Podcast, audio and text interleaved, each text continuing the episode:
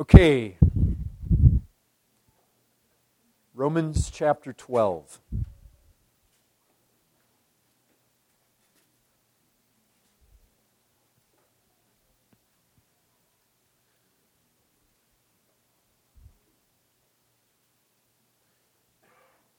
Romans chapter 12, let's read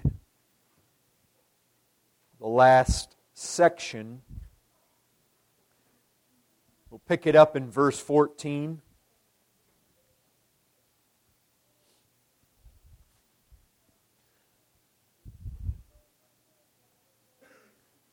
I hope right, to, right as we start off right now, I hope every one of you will I don't know where your minds are, but I hope you'll bring them right here.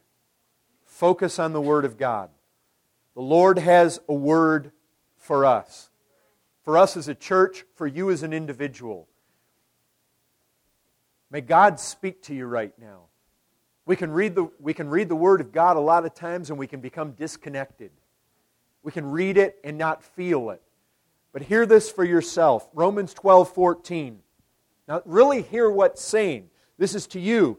Bless those who persecute you. You see, this is personal. We need to personalize this. Bless those who persecute you. It's got to do with you. You need to take note of this. You need to take heart. You need to wake up. You need to open the eyes. You need to hear. Bless those to bless is basically the idea of desiring good. Blessing somebody is desiring their good. It is a pronouncement of good, but at the heart of it, it is doing what's good, desiring what's good, pursuing what's good for the sake of those who persecute you. Somebody who persecutes you is somebody who makes your life hard. It's somebody who does something to you that by nature you don't like what they do to you. And by nature, typically, when people don't do, or when they do something to you that you don't like, it tends to make you not like them. Right? And instead of cursing, it says bless and do not curse. And to curse is Yes, it might be something that you do with your voice, but behind cursing is desiring bad, pronouncing bad, wanting bad upon the person who persecutes you. And that is our natural response. When people come against us in a way that makes life hard, when people come against us in a way that causes us pain, causes us hurt, our typical response is to desire that something bad would happen to them that hurt would come upon them, that they would somehow suffer for the way that they've treated us. By nature, that's how we are. Rejoice with those who rejoice, weep with those who weep. Now, you know, we can almost see verse 15 as detached, but let me tell you something. Verses 14 through 21 have a common note, and we don't want to miss it. Paul doesn't all of a sudden jump off to something else here. I think I think it's very important that we tie this into context, which would say this Yes, there definitely, I could take you to other places in the scriptures where when your fellow Christian rejoices, or your fellow Christian, or your friend, or your family member, or whatever, if they weep, we should come alongside and we should weep with them. We should weep with those we're close with in the church, definitely, when, when one of us rejoices, we're all in the same body. We rejoice together, we weep together. But I don't believe that's the immediate context here. The immediate context here would seem to be when your enemy rejoices, when your enemy weeps. You're in a state of mind and heart where you are seeking to bless them, where you are feeling with their feelings. You are weeping with their tears. You are rejoicing with their laughter. And I mean within reason. Obviously, there are things that lost people would laugh about that you wouldn't want to come along and laugh about. There are things that the wicked would weep about that we wouldn't want to come along and weep about. But I believe that what Paul's calling us to do here is these are visible expressions of a desire to bless those who persecute you. Have you guys, have, have you ever read this? I mean, let, the, let this come home to you in the midst of somebody seeking to, you know, somebody seeking to malign you, somebody seeking to harm you. So this can be very difficult for us to relate with and to unless somebody is actually right now in your life making life difficult for you. It can be easy to hear this and distance ourselves from it. But when somebody comes against us, oh, this, this is a big thing. It, it becomes a reality.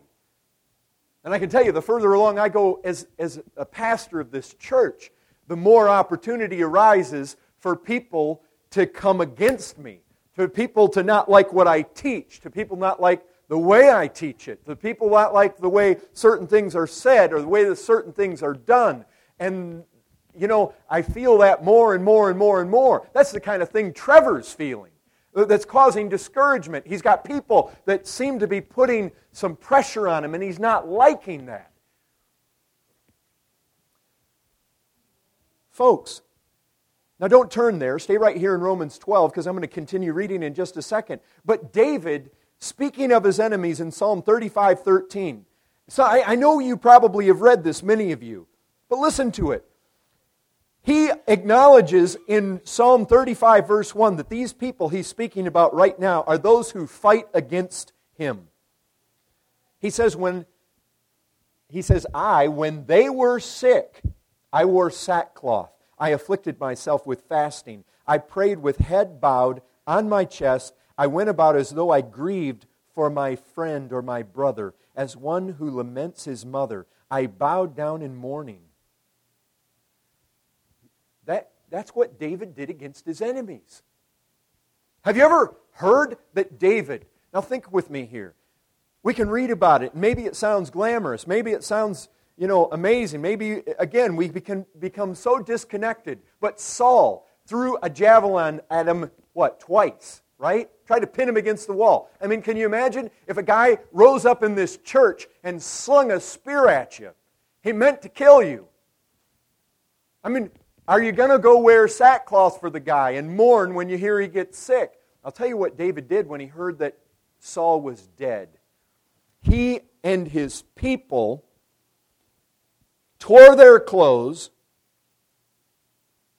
They mourned and wept and fasted until evening for Saul and Jonathan and the others that were slain. But for Saul, for, for his enemy, he had opportunity to put Saul to death on a couple occasions, and he refrained from doing so. He had a mindset towards his enemies that he would fast when he heard they were sick. Back to Romans 12. Live in harmony with one another. This is one of those ESV bad renderings. Be of the same mind with one another is literally what it means. Be of the same mind. Again, there's a mindset here. This goes all the way back up to how Paul started this chapter. Renewed mind. We need to have the same mind. We all have to have the same kind of mind towards our enemies. And I'll tell you what, the mind that we need to have is a mind that doesn't exist where there's pride. And Paul begins to get into that right here. He says, Do not be haughty. Associate with the lowly, never be conceited. He deals with that. Pride's got a huge, it, it's, it's got a huge place in our ability to be able to be kind to our enemies. Proud people are not going to be kind, they're not going to love their enemies. They're not going to love those who seek to do them harm. Because an over exalted view of self cannot abide others seeking to harm them. Then Paul jumps right back into the same mindset again that he started in, in 14 with repay no one evil for evil, but give thought to do what is honorable in the sight of all.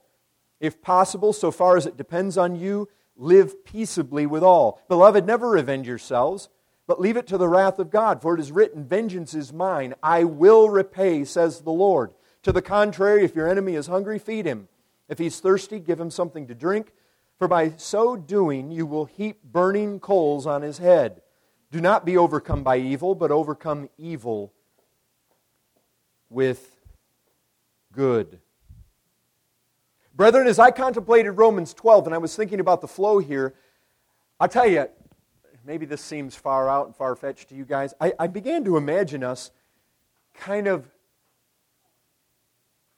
in a spiritual submarine, if you'll allow that kind of. We are flowing along through Romans 12, deep down. Brother, you can identify with the submarine. We're deep. We're in the deepness and the depths of Christian reality. We're not to think more highly of ourselves than we ought. We're to use our spiritual gifts according to the grace given to us. We're to love genuinely. We're to love with brotherly affection. We're to outdo one another in showing honor. We're to be fervent as we serve the Lord. We're to rejoice in hope, be patient in tribulation, constant in prayer, sharing in the needs of the saints, showing hospitality to strangers. Brethren, these things are indeed the deep waters of the Christian life and experience. But in verse 14, something changes. And I imagine it like we're all in this spiritual submarine. We're going through all these deep charted waters. Paul's taking us through. And suddenly you get to verse 14, and Paul says, Dive. Let's really deep. Go down deep and descend down, down, down. I was thinking about it in that song. Oh, the deep, deep love of Jesus. And I thought, there's that imagery again. Deep, deep, down. It's deep. He's taking us into a realm that is way down, close to the very heart of Christ, down into the deepest regions of grace. When we live our Christian lives, this is, is down in the deepest waters. Brethren, think with me here. Loving this group here, one another, within the church, bunch of imperfect, problem ridden folks that call themselves Grace Community Church, loving one another here with a genuine love, with brotherly affection. That's deep. That is deep.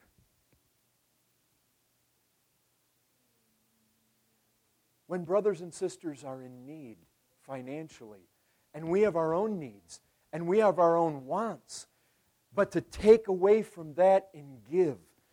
Brethren, that's deep. Showing hospitality to strangers. And you know, when you pull somebody into your house, maybe a Christian comes to town, you've never, never met them before. Not make, thinking more highly of yourself than you ought to think.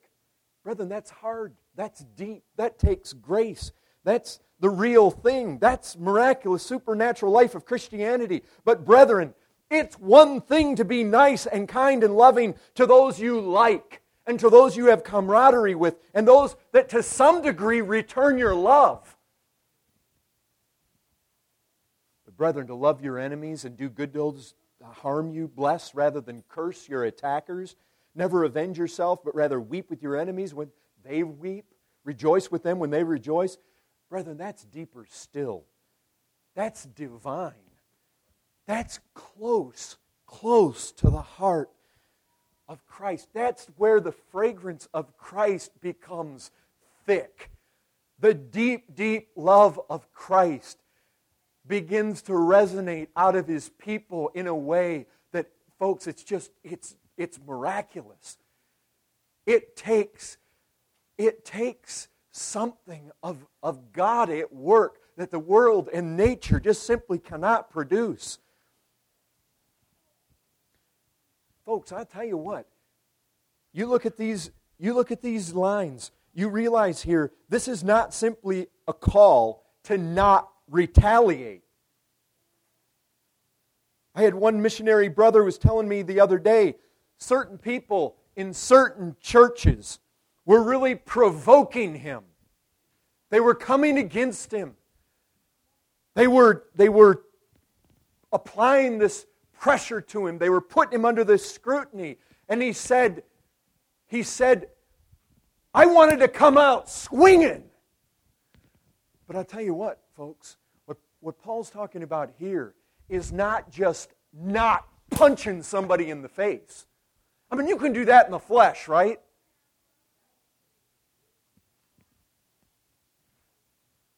I was going through Alamo Heights the other day, and my inspection sticker expired, and I got pulled over. I meant to take care of it that day. I really did. And it wasn't that far overdue, but it was still overdue. But I hear here in Texas, I thought you had 30 days. But anyway, in Alamo Heights, you don't. So, so I went all the way to the south side, a cousin of Papa's, to get it inspected.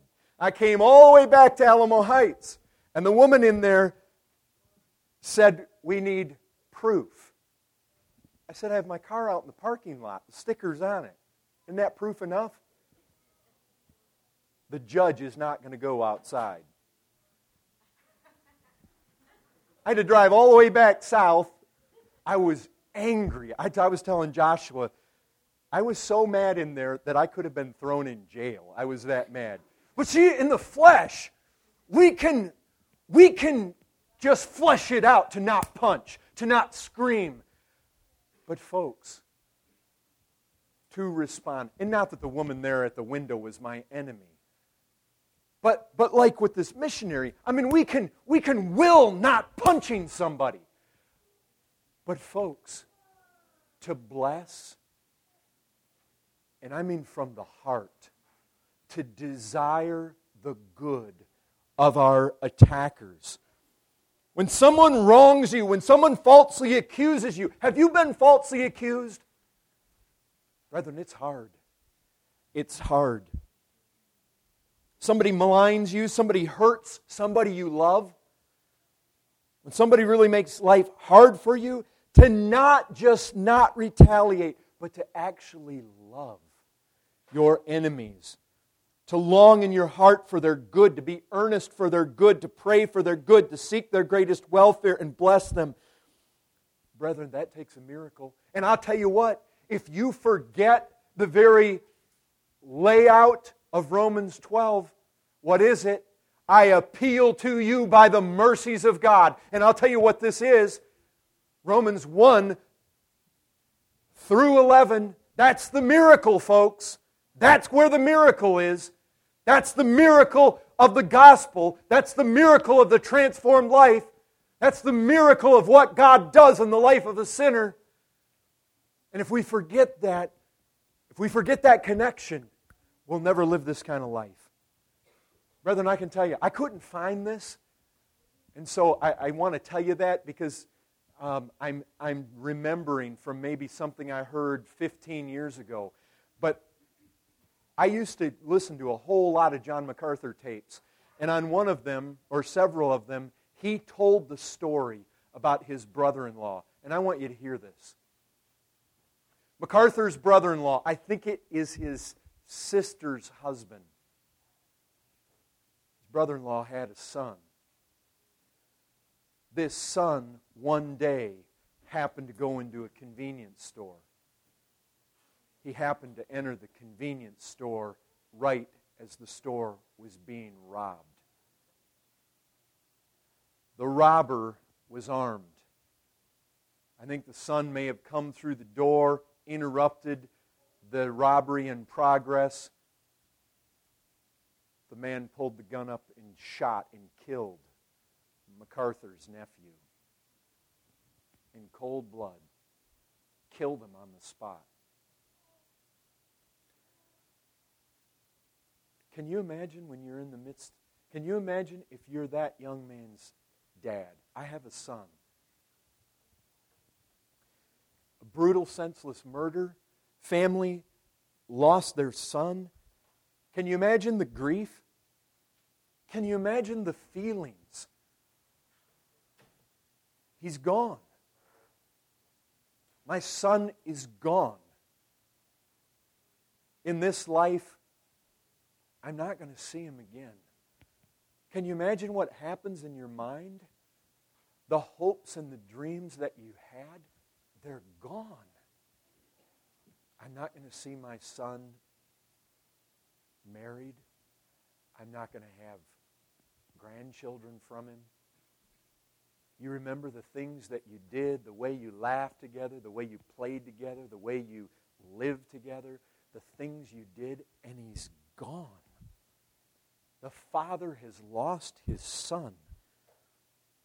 No future together.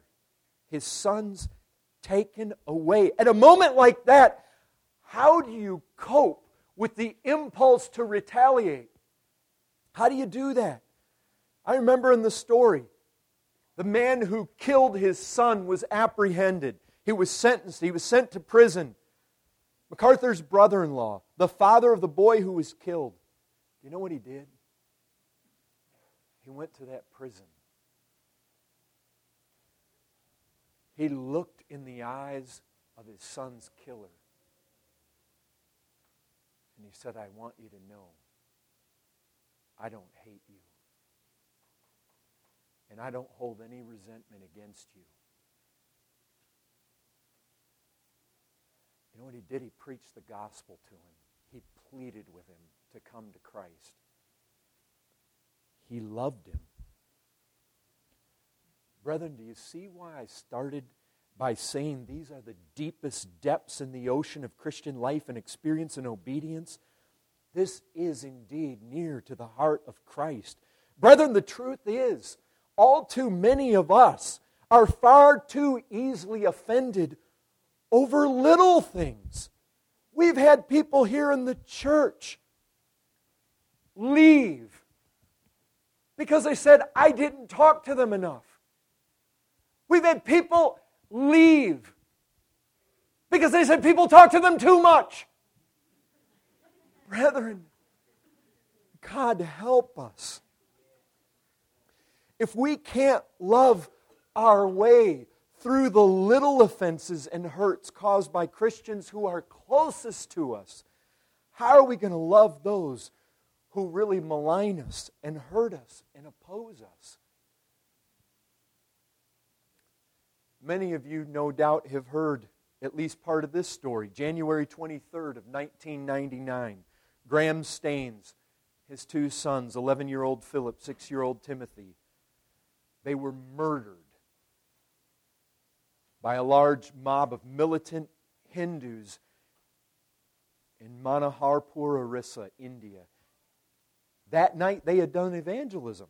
They'd gone to a Christian camp in the jungle where Graham was ministering the gospel at midnight while he and his son slept in their old kind of Volkswagen, or a, not a Volkswagen, but a, a Jeep that mob attacked them, set fire to the jeep in which Graham and his sons were sleeping. The three of them were burned alive. When that fire finally cooled down, they found the three charred bodies there, arms wrapped around each other. Many of you, no doubt, have heard that part of the story. What did they kill him for? Graham Staines had worked 34 years in the jungles among lepers. He'd poured his life out for the needy, caring for patients of leprosy. Instead of being thanked and appreciated, he and his sons were burned alive. Let me tell you something. When those Hindus burned those three men, two little boys, they didn't burn up the whole Graham family, the whole Graham Staines family. You know what? There was also a mother, there was also a sister. Gladys and Esther. Can you imagine the tears that they shed? Can you imagine the wounds? Can you imagine when you lose somebody that close to you, the number of death deaths that you die? I mean, you have to deal with every hope you had with them, every plan you had, all that you had run through your mind, the expectations. You have to die over and over to those die over and over to ever hearing their voice again, ever seeing their smile again, ever knowing their touch again. Can you imagine it? The, the separation, the having to say goodbye, the waking up in the morning and they're not there. The little girl having to think, when I walk that aisle, my dad is not going to give me away. Um, A, wife to say, I'm never going to feel the touch of my husband again. I'm never going to hear his voice. I'm never going to have his protection. I'm never going to have that earthly security of that man there again. Folks,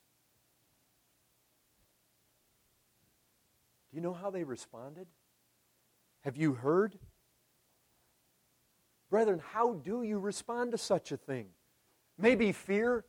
I can remember, we've talked about this when, when that friend of John Wheeler's was killed over in Turkey. Some responded with fear. It was time, it was time to go into hiding. It was time to escape. Oh no, they killed them. They may kill us too. That's one way to respond. What's another way to respond? Be there in the courtroom when they come for trial. Those are my husband killers. I want justice. People immediately assumed that Esther and Gladys would move back to Australia. That's where they're from. Gladys shocked nearly everyone. You know what she said? God called us to India and she would not leave. She said, My husband and our children have sacrificed their lives for this nation. India is my home. I hope to be here and continue to serve the needy. Gladys said, I have only one message for the people of India I am not bitter, neither am I angry, but I have one great desire that each citizen of this country should establish a personal relationship with Jesus Christ who gave his life for their sins. Let us burn hatred and spread the flame of Christ's love. Brethren, there's more. Graham Staines had a daughter. When she was at, she's 13 years old. Now listen, how many 13 year old young ladies, 14 year old young ladies, 15 year old young ladies, you're bent out of shape if you hear through the grapevine somebody spoke something about you that made you upset? Or somebody did this, or somebody did that. Listen, they killed her father. As a 13 year old, Esther said this I praise the Lord that he found my father worthy to die for him. Brethren, how do you handle being a father, having to look in a casket at your son's body with a hole in the head, and then go to the prison and bless your son's killer? How do you deal with the charred remains of your husband and your little children and say to an entire country, I want to spread the flame of Christ's love? How does a little girl, 13 years old, praise the Lord when her daddy isn't coming home anymore? Brethren, I'll tell you this. If you don't catch the connection with Romans 12 1 and the mercies of God, you'll not get it. We've got to have roots that go down deep down, down, down into the very depths and ocean of mercy, deep down into the love, deep down into Christ. Brethren, there's, there's a connection. When things happen to us, people strike out against us, there is an impulse to retaliate. And instead of being like James and John, what did they do?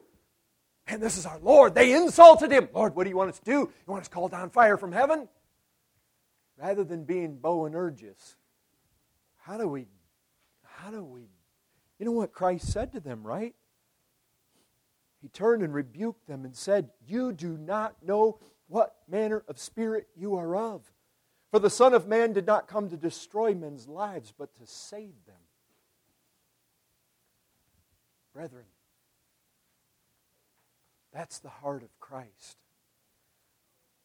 It is only when you see the connection with Romans 12 1, the appeal to the mercies of God, You see what Paul's doing? He says, I've got to take you close to Christ. I've got to constantly bring you back to the cross. I've got to constantly show you the deep, deep love of Jesus. You need to come here if you're going to live this life. Folks, why? Because something's happening in your mind. And this is why he says you need to have renewed minds. And your mind needs to be renewed with the thoughts of the mercy of God. The gospel needs to permeate your mind, it needs to permeate your thinking. I'll tell you this when they find your husband's body in the back of a car, charred with your son's, charred beyond description, 10 million thoughts go through your mind. Folks, our mind is at work when peace when people come along and they curse us, they mock us, they persecute us, they hate us, you know what it does? It provokes thoughts. Thinking. Your mind is hard at work. You'll never pray for, you'll never show love to your enemies unless you think right, unless your thoughts and your heart have roots that go deep, deep, deep not, not just is the Christian life deep, it's very deep. We've got to sink down into depths, folks, that we haven't imagined. Can you imagine, beloved, what this church would be like? How we would respond to one another if we have the ability to respond this way to our enemies. Oh, how much more, how much easier it is to respond to one another who we're so close with. And like I say, to some degree, reflect the love that we get. And to have camaraderie in the cross and in the gospel.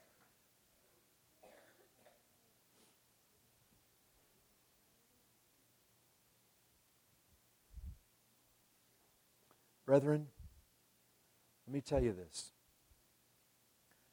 Paul starts the book of Romans. Romans 1 5. We've received grace and apostleship to bring about the obedience of faith. You hear those three words? Obedience of faith. He ends the book the same way. Romans 16 26, according to the command of the eternal God, to bring about the obedience of faith. How do I get to the place where I can obey a command to bless? those who curse me? How can I come to the place where I love my enemies? Listen, this is an obedience that flows forth from faith. You see what I'm saying? When Paul appeals to the mercies of Christ, when he appeals to the mercies of God, you know what he's doing? He's appealing to our faith. He wants our faith to come in and grab hold. He wants us to be connected to what it is that God has done for us. He wants us to come back again and again and again and get our mind where it is just saturated with the mercies of God. He wants them there. Folks, if there is no faith, there is no persuasion. If you are not confident that Christ has done these things for you, you will not have a confidence. You will not have a faith. You will not be able to live this way. It is only when I have a certainty that I have these things in Christ that I can turn around to my enemies and treat them the way that He says to treat them. Listen, things are going on in the mind. What needs to be happening here? Brethren,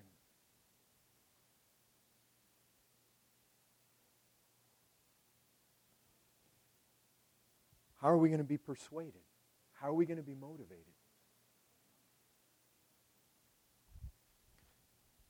Can you imagine if you knew nothing at all about Christianity?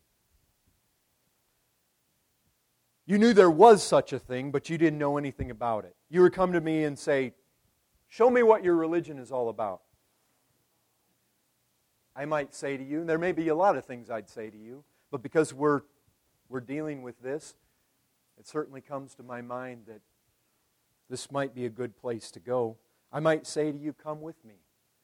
I want to take you to the foot of a Roman cross I want to show you the leader and head and Lord of Christianity up on that cross. There he is. He's hanging on the wood. But you know what? It's not just that I want you to see what he's doing. Come with me and listen.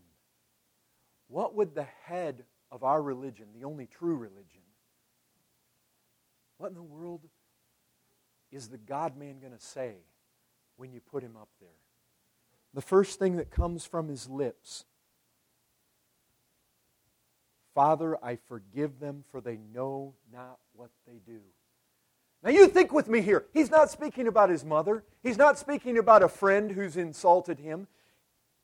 He's praying for those who are calling for his blood and those who are actually now in the process of spilling his blood. There's an unequaled tenderness here. Now, if this is all you knew about Christianity, all, here's Christ. They put him up there. He's not arguing. He's not saying, What did I do to you to deserve this? He's not railing on them. He's not ridiculing them. He's not praying to his father, Father, see what they do to your son.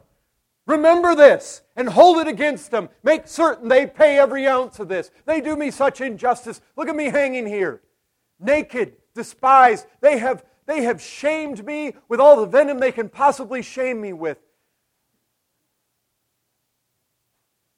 That's not what he does. He doesn't call upon his Father to destroy them at once. Brethren, have you ever thought about it? They called him a friend of sinners. Have you ever thought about what that means? Have you ever thought about what it is to be a sinner? To be a sinner means you hate God. To be a sinner means that you have chosen to despise God, to throw off His rule, to not be obedient to Him, to turn and not seek His glory, but to despise it, turn your back on it, and walk away. To be a sinner is to be one who throws insult. You know what they're showing by putting Christ on the cross? They're showing that they would kill God if it was in their power to do it. Friend of sinners. This is the leader, the head, the Lord of our religion. Man comes to the very pinnacle of wickedness. Christ, we know, could call in a legion of angels. His only request, Father, forgive them, for they know not what they do. I'll tell you what, if you knew nothing else about Christianity, then that right there, that would be sufficient to call us to adore Christ. Let me tell you something. Any of you ever heard the name Alexander Duff? Banner of Truth has a book out that any of you can get and read. It's called, it's not very long, it's called St. Andrew's Seven. Alexander Duff is one of the seven, as I recall it. Duff went to India. I dug this up in one of my books.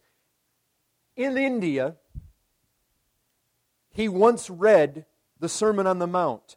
Matthew chapters 5, 6, and 7 to a number of Hindu youths. When he came to this passage, very reflective of what we're talking about, Matthew 5:44, he says, "I say to you, love your enemies. Bless those who curse you. Do good to those who hate you and pray for those who spitefully use you and persecute you." This is what it says. So deep and intense was the impression produced on one of them that he exclaimed in ecstasy, Oh, how beautiful, how divine. This is the truth. This is the truth. For days and weeks, he could not help repeating, Love your enemies, bless them that curse you, constantly exclaiming, How beautiful. Surely this is the truth. Nor could he rest until he had renounced his false gods and their senseless worship and accepted the truth as it is in Jesus. Brethren, we can't escape this reality. I'll tell you this what are you going to do? When somebody rises up against you, Jesus Christ has called us to follow him. What are you going to do? We want to think hard thoughts. We want to say things. We can't speak kindly. Right? Who is that said in the scriptures of? They couldn't speak kindly of them. Joseph's brothers. I mean, Joseph didn't even provoke them.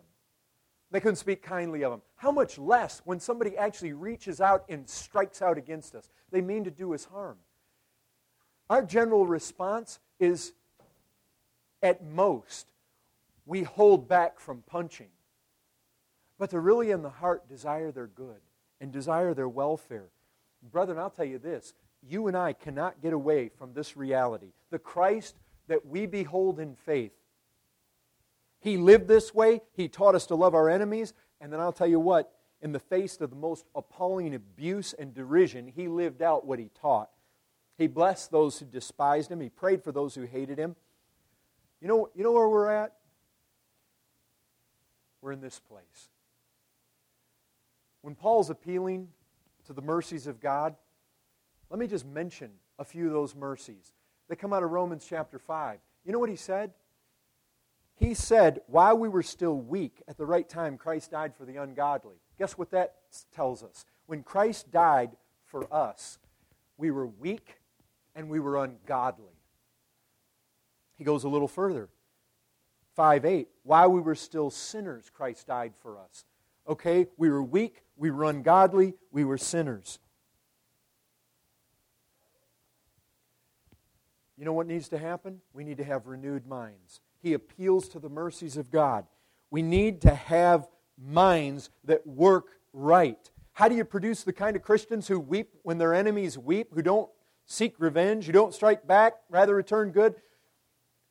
We've got to have our roots sunk down into these kind of truths. What were we? Brethren, you, you need to think about this. What in the world were we? Were you born a Christian? Did you come into the world loving God? Did you come into the world adoring and worshiping Christ? What were we? You go a little further in Romans 5. While we were enemies, we were reconciled to God by the death of His Son. We were enemies. We were weak. We were ungodly. We were sinners. We were enemies. Why is he hitting those things? The, brethren, I'll tell you this. When he gets to Romans 12, these are exactly the mercies he's drawing us back to and exactly where he wants us to go. Exact, you know what? This overwhelmed Paul. I mean, just to the Galatians, you know, he said that right there at the end of Rome, Galatians chapter 2 the Son of God loved me and gave himself for me. You know, it's like Paul, he attacked the church. He struck out to have Christ come to him and save him. It overwhelmed him. Brethren, you were something before the Lord God saved you. You were something. Scripture says you were children of wrath. You were sons of disobedience. You were hostile to God, alienated from the life of God, not submitting to God's law, taking pleasure in unrighteousness, hating His person, disdaining His glory, neglecting His word, wanting to go your own way, not wanting anyone, especially Him, telling you what to do. You tell me. What was there in you to recommend you to God? Brethren, I know my past.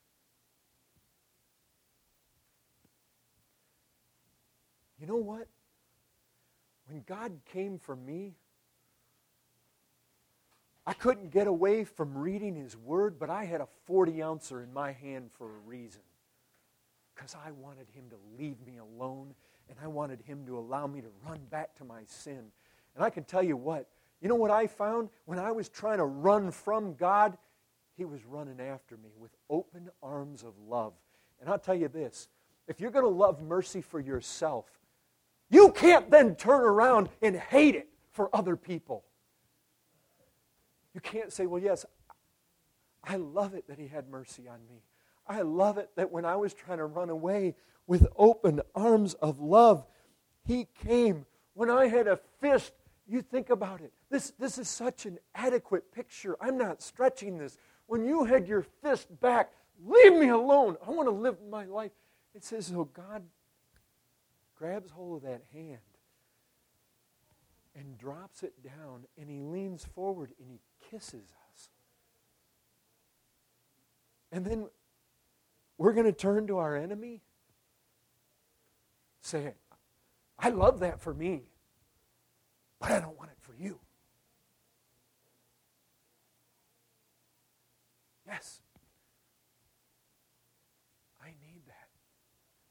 Brethren, we have to remember where we come from. The mercies of God take us back. What were we? What is it? Like about Romans 3:12? The ESV says unworthy. KJV says unprofitable. What was there in us to recommend us to God? Nothing. Nothing. Useless. Unprofitable. Do you see it? God so loved the world. Can I tell you this? Retaliation is an act of unbelief. That's what it is. Because what Paul wants is obedience that comes forth from faith. I'll tell you, when you've got somebody attacking you and your faith, you've got a confidence. I was bad, saved me. I was bad, and he washed them all away. I was bad. He made me his son. He's promised me an inheritance, unspeakably weighty in glory. Through the coming ages, He's promised to bestow such ravishing joy and expressions of love. I know what I was. I have a confidence that now I'm in Christ and there's no condemnation. I deserved hell. I deserved His vengeance. And now somebody comes to me and wrongs me. Brethren, when your faith is rooted and it goes down deep, I mean down in those depths where the fragrance, the deep, deep love. What was that deep, deep love?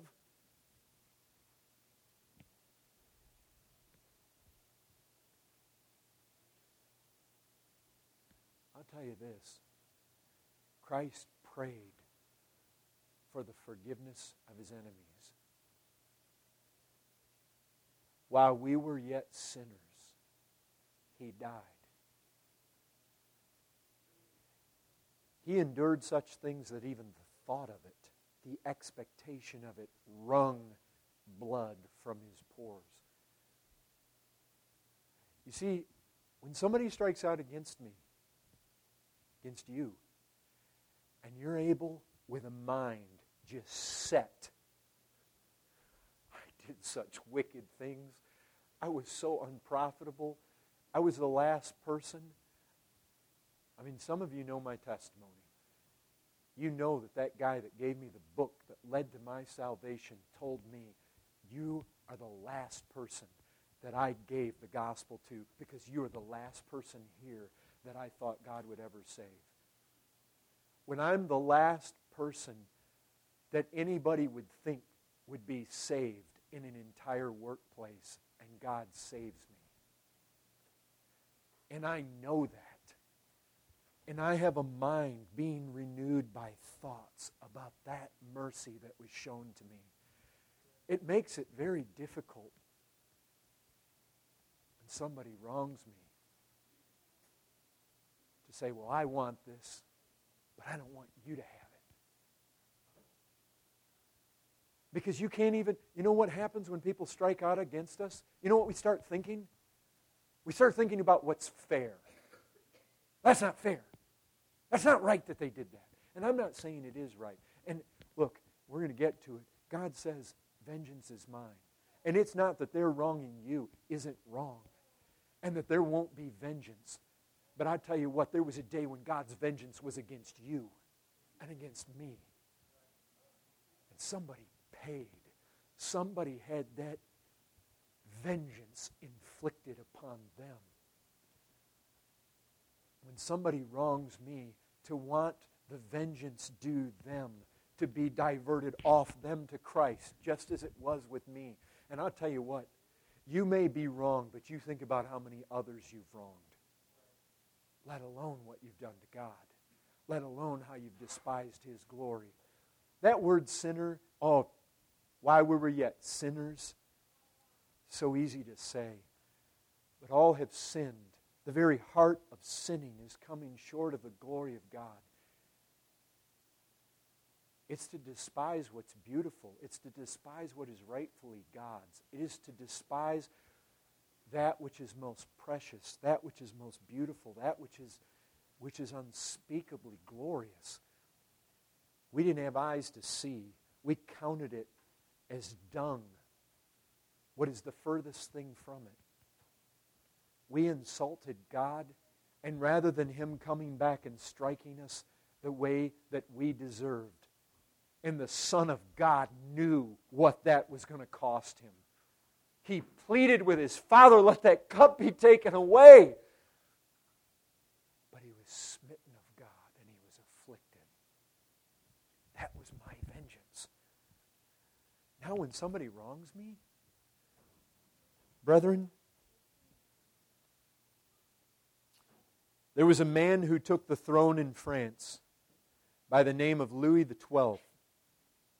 He had many enemies before he succeeded to the throne. When he became king, he caused a list to be made of his persecutors. He marked against each of their names a large black cross. When this became known, the enemies of the king fled.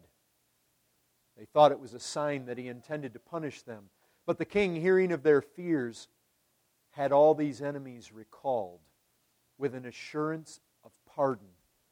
And the king said that he had put a cross beside each name to remind him of the cross of Christ, that he might endeavor to follow the example of him who prayed for his murderers Father, forgive them, for they know not what they do. Brethren, let us do the same. You have an enemy, put a cross there by their name. This is what Paul called for. I appeal to you by the mercies of God. That's what that cross is all about put a cross by the name of any that you would lash out against. That you would have anything in you rise up. Brethren, how do we get to the place where we have a church full of 13 year olds that can have their father murdered and say, I praise God?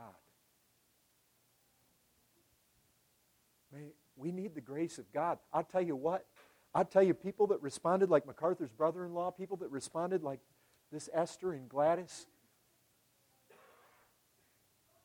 it takes lives that are sunk into the deep, deep, deep realities of the cross, appealing to the mercies of God.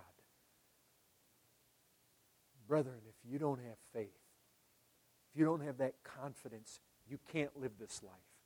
You can't. It's an obedience that comes forth from faith. It's a faith that lays hold in the deep, deep, deep places with assurance of what Christ has done for us. God, help us to be such a church. God help us. We need to have a sense, a reality, a fixed reality. When somebody appeals to the mercies of God, it means we needed mercy. We were so, so, so unworthy. We were unlovable. We were so ripe for hell. And God came to us and spread his cloak, took us naked, dirty, put us under his wing, clothed us in righteousness, nurtured us, cleansed us, loved us. I appeal to you, brethren, by those mercies of God. Bless those who curse you. Return good for evil. Pray for them who persecute you love your enemies.